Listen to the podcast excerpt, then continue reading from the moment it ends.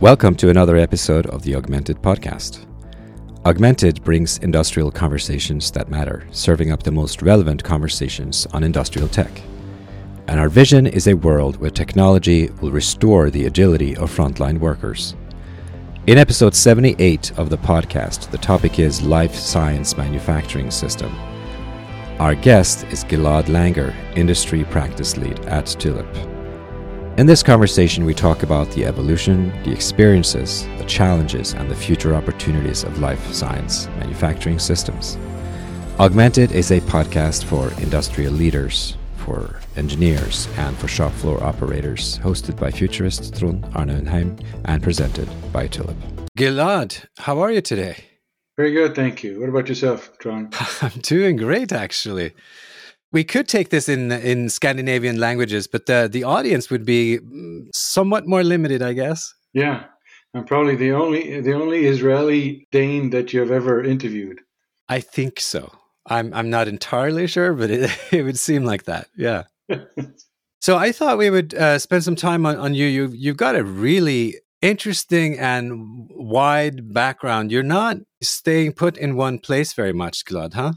Yeah, I, I'm I'm going west and south. That's kind of my goal towards the equator.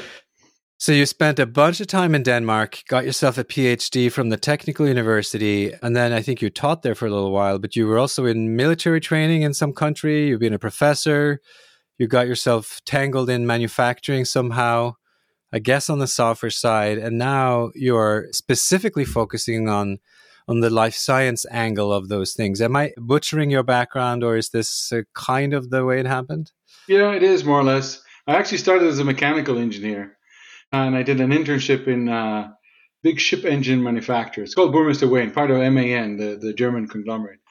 You know, I'm, I'm a gearhead. I, am a mechanical engineer, gearhead, like motors and cars and stuff like that. And then I realized that mechanical engineers sit in front of a, uh, CAD screen all day. The guy I was working with was designing the fuel pump for this motor for 20 years, and I said, mm, I don't know if that's what I want to do. And so from there, shifted a bit into different things and ended up being both, you know, mechanical production engineering, process engineering, and a bit of software engineering, which really is kind of all the the engineering disciplines that you need to be proficient in what was once then or what was called computer integrated manufacturing and actually the area that I had a curriculum in the university. So I was uh, teaching that at the Technical University of Denmark. Well, I mean, you speak as if this is something uh, a lot of people have done, but this is a very unique background. And these days, the scarcity of people with even half that background, I mean, th- this is not uncomplicated. You could be a software engineer, fine, but have you ever tried to work on a mechanical system? No, or or vice versa, right? You you're a mechanical engineer all your life, and you work on all kinds of production type technologies, and then suddenly the digital age, uh, you know, comes at you. Is it? It's maybe a dumb question, but is it easier to come from the IT side to ma- manufacturing, or or to come from manufacturing to IT, or is it sort of not not even a relevant question? I would say, as uh, you know, in modern day, I think everybody has a hand in software. It's becoming more common that you see any kind of engineering discipline also have some level of software experience. Back in the 90s, that was not the case, and it was kind of unique to combine the different disciplines. But it, it, there was a few universities in the world that that had the curriculum around that. Some of them in the U.S., a few in Europe. So it was kind of a, a select few that really had that background. I think it's becoming a bit more common nowadays. But you, you can argue that any of the disciplines is a good starting point, you know, production or quality, uh, mechanical engineering. You need to know quite a lot in all the different disciplines. So it depends really uh, where, where you're coming from. Well, you and I have had some discussions about this because, you know, I've been immersed in this, trying to understand these sets of domains. Um, what would you say to someone who is in industry and is trying to get a grasp of the of the whole domain. I mean, surely they're not going to take your path. That would be 20 years, right? What is the the quick way in here? You know, I, I think it's the curiosity of how it all works together. I think the passion has to be around understanding of how uh, manufacturing operations work, so how a plant works. It's not a very glorious type of job, right? Because plants they need to be optimal. You know, I always joke about different when you go to manufacturing to plant leads or plant, you know, VPs of manufacturing that drive into work with the latest Tesla, has up, have all the gadgets, go into the office, and then you come to them and say, "Why did you try this digital technology?" And they go, "No, we're we're staying where we are because they don't get measured on innovation. They getting they get measured about products out the door." and that brings risk averseness and also this this notion of just you know if it works and it's optimal we want to try and improve it but not at any cost so innovation is not something that they like because it's it's too risky for them well, but you said it's not a glorious experience. There, there is a little bit of rhetoric on this idea of factory of the future, and there obviously are new factories uh, that are trying to integrate these things from the get go. But would you say that this whole idea that manufacturing is changing and can be exciting is is there a sense in which this is going to change anytime soon, or do you think even though there is a fairly high potential for these integrations of IT and, and manufacturing uh, sort of operational technologies that it's hard to inspire, I guess, you, what you're saying, the old guard, or, or, or is it actually more the structure of the plants that's stopping people? So you know, the typical brownfields is not just part of the culture, but it's actually the the plant itself and what it's asked to to do is is just not set up for the kind of rapid evolution that we see in in software.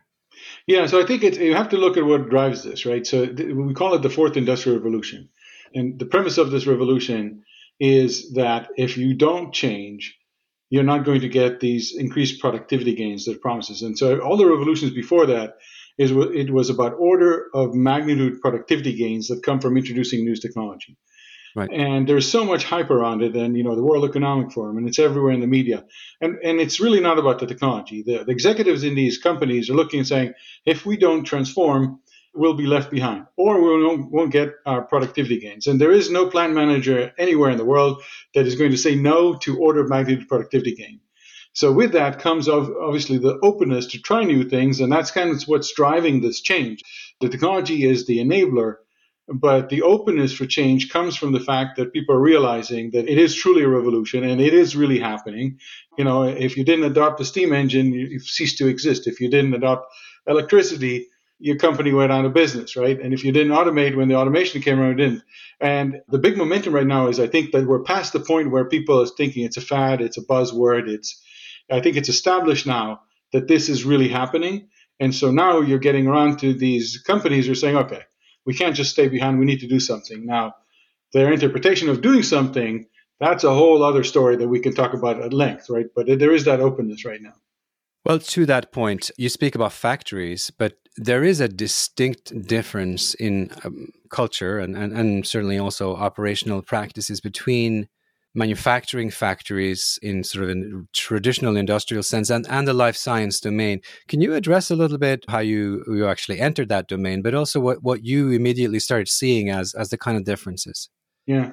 You know, the reason I went into life sciences is just kind of the twist and turns of one's career, right? So I I went to work for a company called Camstar that has since been acquired by Siemens that had a core vertical around medical device. So that was kind of the first time I entered the medical device space and, and, and started working there. And then afterwards, I went to work for a company called NNE, which was owned wholly by a company called Novo Nordisk, which is one of the uh, a very big pharmaceutical company.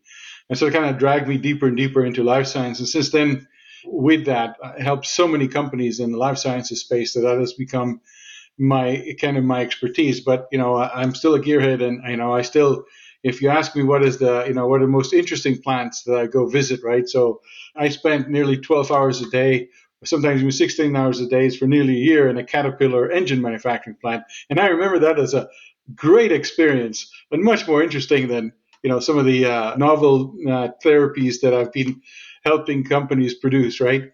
You know, just the other day, one of our customers, uh, Tulip Zero Motorcycles here in the Bay Area, I'd go there any day. I mean, just to watch the motorcycles. Tell me what the fascination is, first of all, with these true factories, because I hear this so much, and and I have some of it too. But I would just want to.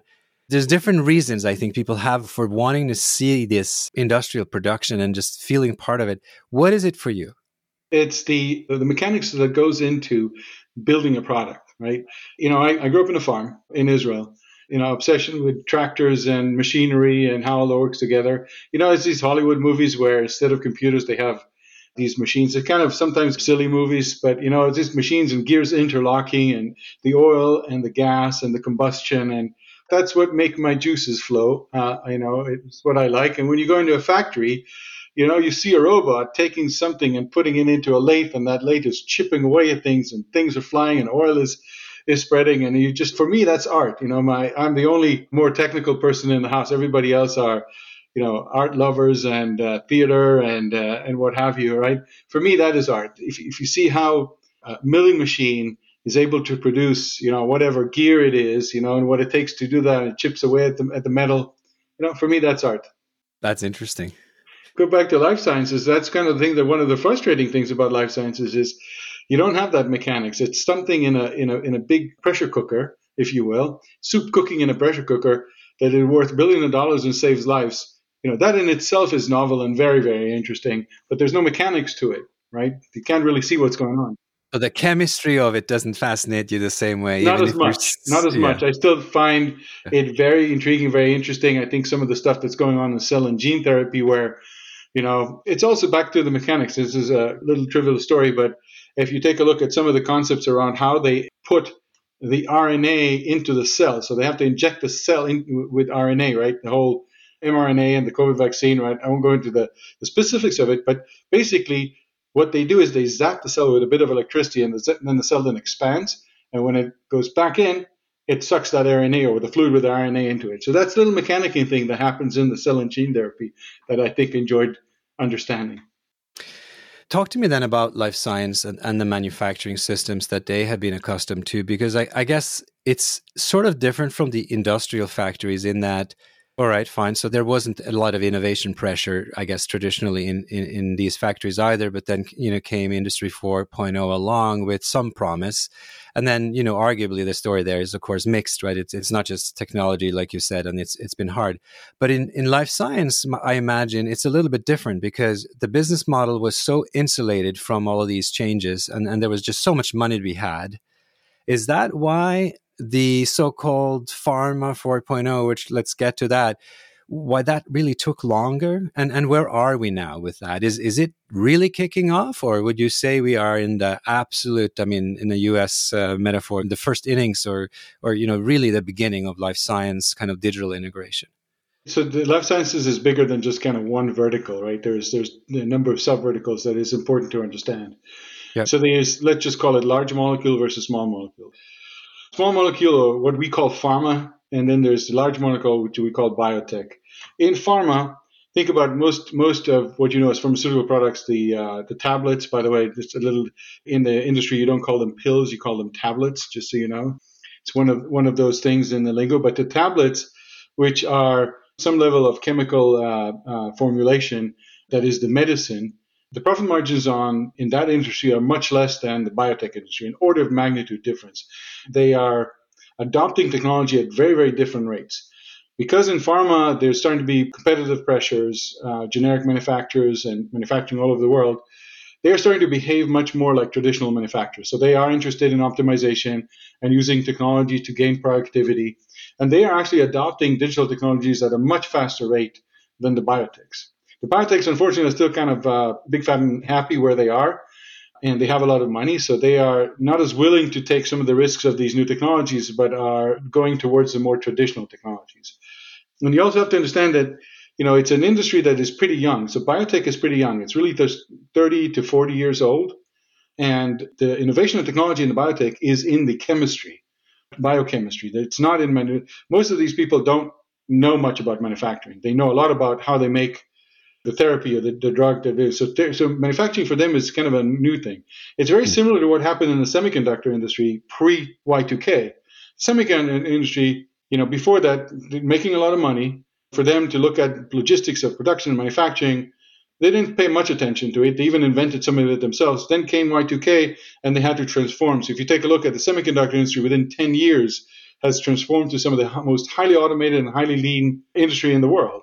And if you there's a parallels in the life sciences manufacturing, specifically biotech, in that it's only now that they're starting to see pressures, competitive pressures, but it's not a big event like Y2K was, where the, the market dropped and you know they had to reinvent themselves. So it, will take much longer the on the biotech side, but I think with time uh, it will come. I think that what's going on, on the biotech side, that revolution is going towards smaller cell and gene therapy. Is one is a, is manufacturing of therapies that are u- unique for a person. So it's called personalized medicine.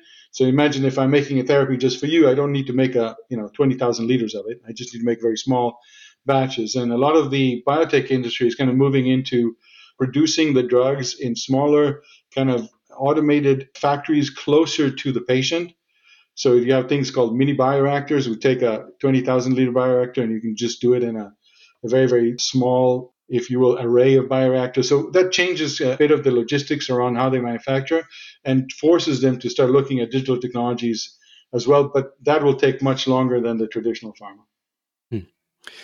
It's super interesting what you're saying. So then, uh, you know, commercially, do you think that they are diverging in a, in a certain sense uh, because of this? These two, you know, biotech and pharma, you know, in, in terms of the entire platforms, will start to look quite different. Yeah, so I think it will lead with pharma. So the pharma, even if you take bigger companies that have both small and large molecule type of products. Yeah, that was my confusion because many of them, I mean, certainly to the uninitiated, it looks like it's, uh, if in the large companies, it's mostly the same because many of them can't afford to choose or they have, through history, so many business units that they're certainly doing both in some fashion. Yeah, yeah. If you have a, uh, you know, one of the, you know, top 10 pharmaceutical companies in the world, they have a whole you know portfolio of products, everything from consumer over the counter uh, medicine, Advil and the you know the ibuprofen and all that, antibiotics, and then they have specialty medicine, and then they have biotech and even cell and gene therapy. So they have a diversified portfolio.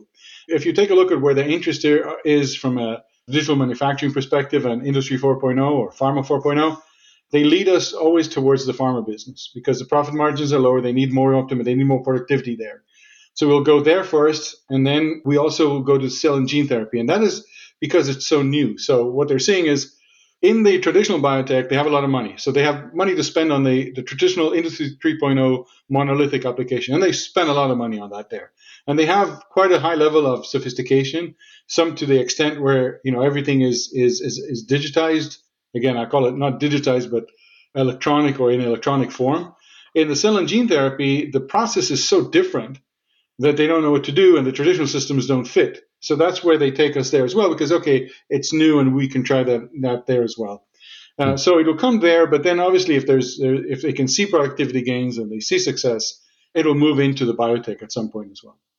Could you speak to me a little bit on the system level? Uh, what sorts of systems is life science in these sort of two verticals? I guess uh, what, what systems are they using?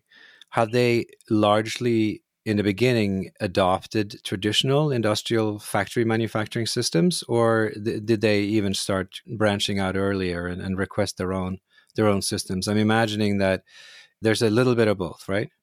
Yeah. So what's important in in life sciences is the batch record slash device record, right? That's the the whole premise of putting any kind of electronic system in it, because you need to to uh, explain it kind of for entirety, when you produce a drug, uh, you have there's regulation that states that you have to be able to show evidence of how you created that drug. You basically go to the FDA and say, here is how I manufactured this drug in this site. It goes all the way down to which parameters I set on the machines, which quality parameters, the checks, everything. It's it's documented to the nth degree. And then you have when you run your production, you have to show evidence that you know if a parameter was between you know 1.1 and 1.2 uh, that it truly was between 1.1 and 1.2 when the drug and you cannot release the drug to market without you know showing or not having that evidence so that lent itself to putting digital system or, or, electronic systems in to help capture that information. It's called electronic batch records or electronic device history records, and that has been the focus of most of the life sciences is to basically come with uh, you know an electronic form of paper records that they are required by regulation or by law to have. These systems did not come from other industries. They were actually invented for uh, the life science industry. Initially, they were called paper and glass systems. So you know, think of you're taking the paper and putting, you know, if you're maybe old enough to to know what an uh, overhead projector is, you know, yes. you over, so you put your paper, you put the slide on top of it, and you kind of draw. You know, you, you write what the uh, what the value is That's called a, a paper on glass system. So uh, that's where it started, and they got more and more sophistication from there. You know, with time, other software suppliers try to get into the market, but the if you take a look at the core systems that are in life sciences today, most of them started in, as paper on glass type systems and they just became monolithic and essentially they you know they've introduced the notion of an isa 88 or a recipe model that allows you to structure master data in different forms and become more flexible but that is really where you know kind of uh, bottom line where they came from so then, fast forward to to today. What what's happening? If you maybe you can uh, comment on this idea of Pharma 4.0, which I guess ties into what you earlier said about Industry 4.0. I imagine it's not an you know a one to one blueprint, but it is some formulation within the industry where I'm, I'm, guessing leaders got together and said, "Well, what does it mean for us?" Uh, can you tell me about how this term even even started and what what, what it actually is and, and does today? So Pharma 4.0 is so it comes out of the ISPE. ISPE is the International Society of Pharmaceutical Engineers, a very influential uh, organization within life sciences. It has a uh, long history uh, working very tightly with regulators and, and have come up with uh, concepts such as GAMP, which is Good Automation Manufacturing Practice, and many of the guidances are around there. And basically, the industry runs on their best practices. So that's kind of the, the, the organization they decided to create a working group to understand how Industry 4.0 fits into the pharma world, and they call it Pharma 4.0. And they came up with an operate. It's called an operating model. It is uh, has four quadrants in it. But if you take a look at those four quadrants, you notice that a lot of it is human centric. So it's culture, you know, the workforce, resources, all that is is about humans. So it's a representation that it's not only about technology, but how humans use technology. And they have a lot of, uh, you know, to that ties, uh, there's, there's quite a number of initiatives. It's not, you know, it's a working group. It, there's a lot of guidances and a lot of great ideas, but hasn't been completely formalized. You know, Industry 4.0 is also pretty new. But it, reflecting on that, you know, in terms of what I said before, in, in terms of the systems that are out there, I think everybody's realizing in the industry that the monolithic applications are you know they're not the ones who are going to give you that productivity gains. First of all they're very expensive to put in very expensive to maintain. That aside when you work with such a system they're all about compliance. So the operator serves the system with information because he has to because per regulation i need to tell the systems that i just capture the value and the value is 3.5 instead of writing on a paper and writing undo it in glass so the, the system were built not with the operator in mind they were built with compliance in mind to capture that information and so, we, you know, in order to get productivity, you have to turn it on the head. And that's kind of what, what we're doing. And saying, okay, how can we make the human more productive? He is working in a plant and producing drug. We don't need to stop him and say, hey, wait a second, what was the value in that measurement? We can maybe take that measurement ourselves. And instead of having him enter the value, prompt him that something is wrong, you know, and do all of that in a, in a, in a much simpler way, right? And I think we're gaining a, a lot of momentum uh, in the industry. People are seeing how fast and how quick you can get things done and also serve the operators. And so I think Tulip is, is becoming, in fact, an example of how Pharma 4.0 can be implemented. We are just in the beginning of it, but I think we're starting to, to see some people with eyes wide open saying, wow, this is pretty incredible. So let's go back to what you said about this idea of life science. Well, well, one splitting up, but I wanted to figure out you know th- there's a long chain i guess of, of of events that has to happen in order to get a, a product uh, to, to, market.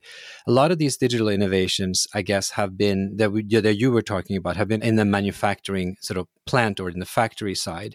How does that all tie together? I mean maybe this is mostly relevant for the biotech industry where biomanufacturing right and the personalized stuff but but in both of them i mean in my head there's sort of the r&d process and and there are some companies trying to kind of digitize that as well, and uh, you know putting the lab on online. And then you have sort of the, the, the production facilities, I guess, manufacturing of of the tablets that you talked about. But then there's an uh, also a supply chain challenge, you know, certainly in the big production. Are there systems now developed that can handle all of these? Or are we still in a situation where because, you know, some of it is just mandated, so that obviously is only for the mandated part, the systems only work for those particular use cases.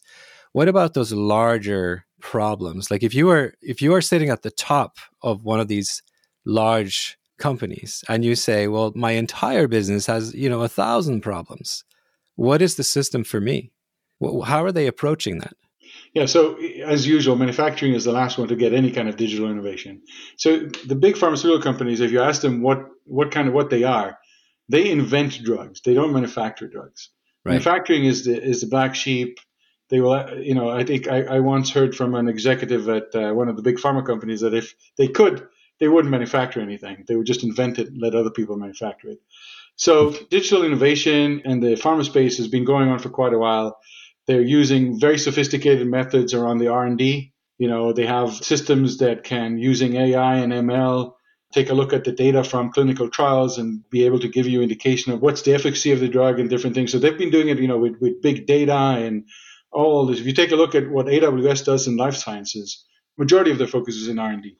And they've been doing that for a while. On the supply chain, again, getting the drugs to market, super important, and there's a lot of digital technologies there. Manufacturing, that's the last, it's the last, uh, uh, you know, the, the last bastion.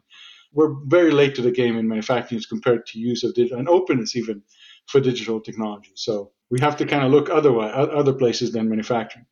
So, talk to me then about the future outlook uh, in the industry overall and in these two specific areas. What do you see happening that is interesting? I mean, you're obviously part of a company that's you know has a big play you know in the space overall. But what do you see generally in terms of how the industry is reacting to these things and and also the management of technology because to your point early on here you you said you put it out it's maybe industry 4.0 it doesn't exactly talk about the technology the 4.0 i guess is you know a revolutionary aspect but but it is very infused with technology and the whole point around it is very technological. You seem to be saying that there are a lot of cultural and other aspects. How is the uh, life science industry handling those more management type aspects you know, it's all about quick wins and where to focus and put technology. I think it's proven that you can get some gains very, very quickly. And let's take an example. You know, everybody we talk about the batch record, but if you go to any any pharmaceutical plant, you know, apart from the production itself, there's paper everywhere because you need checklists to go into a room, to clean a room. Are you trained? You know, there's so many other things that are paper based, and there's quick wins to be had there. So, in fact, what we're seeing, you know, instead of touching the batch record or the device record, uh, we tend to start saying, okay, let's go look at all the other paper around it. So, for example, for uh, Novo Nordisk, you know, they came to us, and that, that was kind of a, a very interesting uh, way that it rolled out because, so I know Novo Nordisk very well. I worked for a company that was owned by Novo Nordisk. You know, I know kind of the thing, and you know, I try to reach out to all the people I know, but we got an inbound from the part of Novo Nordisk that is responsible for documentation. So this is a group within Novo Nordisk that their role in life is to manage paper, basically. All the paper checklists and everything in all the plants, they get collected into binders and they go to this department in Copenhagen, Denmark, you know, at the headquarters of Novo Nordisk. And they basically take a look at it, make sure it's correct, and they archive it. And they came to us and said, "We want to get rid of paper." And it, so it came from the source. It came from the you know the the, the people that are responsible for paper. I love the term for it, right? It's it's logbooks, which something for me that's like when you're sailing, you have a logbook because you have to log where you're going, otherwise you get in trouble yeah. with some authority at the harbor. It, you know? It, yeah, it's exactly the same thing. These are logbooks that are prevalent in all uh, life sciences plants everywhere because you have to record and you need to have evidence of everything you do. It's, it, it can be uh, you know simple logbook of uh, uh, ambient temperatures and, and conditions and environmental conditions, which are important for whatever the process, right? And so, you know, this is a group of people that come from the paper world. They know that they need to transform. And they took, you know, they took Tulip to heart and created these apps that are simple logbooks. And now this is going basically and being implemented in every single uh, Novo Nordisk site in the world. And it doesn't come from operations. It doesn't come from IT. It doesn't come from innovation. It comes from the department, the, the, the record keeper, that's what it's called. In, I'm translating directly from Danish. The record keeping department. So, so just a dumb question, but would this have helped me in my chemistry labs when I had to do my lab reports, or is it more simplistic than that? Describes all the steps, right, they, that they went yeah, through and the conditions around it. Lab notebooks is is a different scenario. So, what you're talking about is it called a lab notebook? Uh-huh. Yeah, yeah. So they're somewhat distinct because the logbook yeah. is a much more simple, like it, it's very the basic information. And what I'm talking about, I guess, is the entire process that we were asked to write out, right? Yeah. What did you actually do? There is a class of system that's called ELNs, electronic lab notebooks, that are also prime. They're also monolithic applications that, again, and this is actually it's funny because in the labs, eh, the, the scientists they actually like more freedom than in manufacturing. So you know this. But they again they get constrained. They go okay you want an electronic lab notebook? Here's a system and you shall use it that way. You serve the system with information. So again in these in these use cases we do find a lot of with a platform like tulip that there's a free you know the the, the uh, flexibility to let the scientists do whatever they want because they build it themselves. Gilad, talk to me about this flexibility? Because I think many that have been exploring these systems, they're so I imagine, I'm I'm I'm just sort of postulating here that they're so formed and shaped by the history of the systems that they have been told to use that when someone comes along and says, you know, it doesn't necessarily all have to be that way, and you try to introduce some some amount of flexibility, talk, talk to me about the sort of the, the distinct nature of these sort of uh, app based systems where you know, in some cases there's something that is mandated. So, but but even then you can do it in a in a little bit more liberal way within sort of governance limits. But then, of course, there there is all of this paper on the side, or there's use cases it would seem that that have never been regulated and they were always inefficient, but they're not illegal. Yeah. So, do you address both of those? Yeah, exactly. I mean, you know, the, the analogy can be a spreadsheet, right? So a spreadsheet is the ultimate democratization, right? If you think about it, it, it allows you a certain flexibility, but you can actually put constraint on it. Now, I usually ask, I say, what is the most common system in manufacturing that everybody uses? You know, if we if we go across all industries, across all types of processes, what does manufacturing run on? And the answer is a spreadsheet, right? Because it gives you that flexibility, but still allows you to define and put rules to what is happening, right? and that is that, that's the ultimate representation of democratization of technology, right? Of digital technology. Uh, and the lab scenario is, is is very good at that because they use a lot of spreadsheets. If you take a look in the lab, and when you give them a traditional ELN, it looks like a spreadsheet, but it's much much more constrained, and it, you can't just go in and add tabs and add columns and do whatever you want. You have to adhere to what it wants to do. So when you hmm. bring in a platform like a spreadsheet, and that's essentially what Tulip is bringing to industry is the, the ability to put some governance around that spreadsheet and define how it's used as a SaaS platform. Again, remember, spreadsheet is a file, right?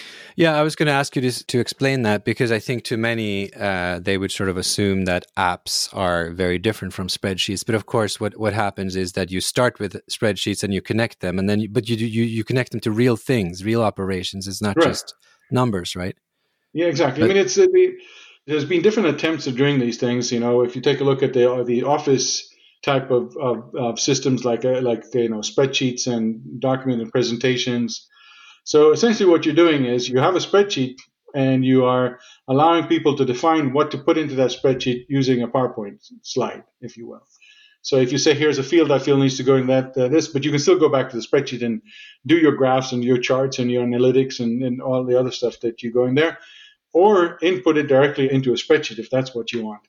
You know, we already have examples of how such technology is easy to adopt and is used everywhere. In you know, take a look at any plant, and you have you know you have the spreadsheet. If we can make it just as easy to create systems for manufacturing in the same way, that's where the adoption comes in. That's where the productivity comes in, and everything is everything is digitized that way.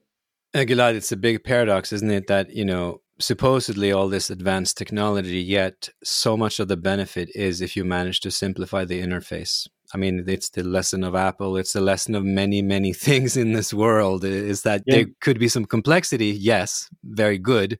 But how easy is it to use? Like, you know, some of this complexity just, you can't bring it to bear uh, unless you can have, have people use it. Well, I mean, I would imagine in life science that's enormously important because everyone, you know, has to standardize and do the same thing. Otherwise, you're in trouble. You don't know what you know what happened, and you're you're probably out of out of line. So, so where will this go then, uh, uh, Gilad? And you know, this whole digital transition, and you you're saying it's it's different in various parts of the life science industry. What shepherds this along? Is it just simply better interfaces, like a, a tulip, more fluid interface will, will make a big difference? I, I would imagine. Is it regulatory control or is it industry, like you said with ISPE, just sort of industry collaboration and ecosystems? What are the big drivers of, of the future here? So I think we, go, we need to go back to the productivity gain and the ease of use. So my example with, with Novo Nordisk, right? and we have plenty of examples. It's the, uh, the speed and the ease by which you can get these systems in is just it's orders of magnitude, right? I mean, I've been doing this stuff for very, as you as I explained for, for years. So the example here is, you know, why is it so adoptable? So my first project with Tulip was for a medical device manufacturer called Outset. They wanted a full MES. I realized we could do it with Tulip, and I think that the, you know the story. I think we've we've told the story many times, but within three to four months, they were able to put in a system, basically from scratch to a full blown uh, electronic device history record. And I'm just going to reflect on my own. So after the three months, and I saw the system, and it was ready for validation. I remember I was walking with the dog and going, something is not right. It's impossible to do it this fast. I was, you know, I said I, I was trying to find like it, it. It did not make sense in my mind that it was possible for a process engineer in Mexico to sit down for three months and come up with a, you know, typically MES systems, you have a group of five to six people with IT involved. Some of these people have years and years of experience on this.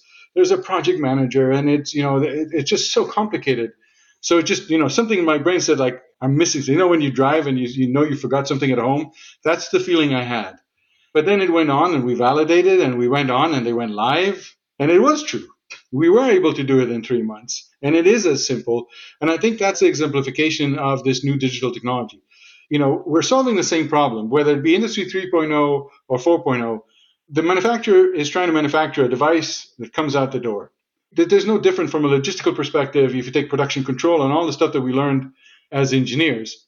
The difference is that the system we can put in to help them can be done cheaper, faster, and it's catered directly and specifically for the for the operators. So it's not something they need to serve, and all of that I think is uh, once when people hear the story, it gains momentum. I think that same Novo Nordisk is the same thing. The the speed by which they were able to do something like that is orders of magnitude faster than any other system that they've ever considered in Novo Nordisk. Well, it's fascinating to speak about these things in a time when, you know, some parts of the world coming out of a pandemic, others actually entering the pandemic in other parts of the world. Yeah. But we for sure will need an industry here that's, uh, I don't know what the word is, but, you know, agile and, and certainly ideally makes and produces, you know, life changing therapies faster than the historical norm. Yeah. Well, thanks for sharing so much about your experiences here. It's an interesting world and I don't think it's easy to explain in 40 minutes. It's uh, it's not something you you know everyone has 25 years to explore like you to get to this level. But it but it would seem to me that hopefully the systems will get so simple that you know between 20 years and and like you said three months, there is a, a big gap there. And uh, for some companies, I'm assuming that the reality is a little bit in between. They need to spend a little bit more time. Maybe they're more complex, larger companies. Yeah. But for sure, it would seem that the promise is there. Thanks a lot. You're welcome. You have just listened to episode 78 of the Augmented Podcast with host Trond Arne Undheim. The topic was life science manufacturing systems, and our guest was Gilad Langer, industry practice lead at Tulip. In this conversation, we talked about the evolution, the experiences, the challenges, and the future opportunities of life science manufacturing systems. My takeaway is that life science is challenging the traditional paradigm of industrial technology. Biomanufacturing, in particular, poses challenges to many existing systems. The industry's own work with ISPE's Pharma 4.0 initiative is bearing fruit.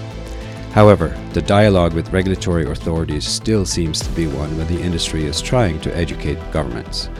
Once governments get it and are willing to adapt regulations slightly, we might see even more rapid advances, given the importance and scope of the new manufacturing techniques that are opening up and just await regulatory approval. Thanks for listening. If you liked the show, subscribe at augmentedpodcast.co or in your preferred podcast player and rate us with five stars. And if you liked this episode, you might also like episode 31 Pharma 4.0 with Michelle Vuolo, who is Quality Practice Lead at Tulip. The Augmented podcast is created in association with Tulip, a connected frontline operations platform that connects the people, machines, devices, and the systems used in a production or logistics process in a physical location. Tulip is democratizing technology and is empowering those closest to operations to solve problems. Please share this show with colleagues who care about where industry and especially where industrial tech is heading. To find us on social media is easy. We are Augmented Pod on LinkedIn and Twitter, and Augmented Podcast on Facebook and YouTube. Augmented Industrial Conversations that Matter. See you next time.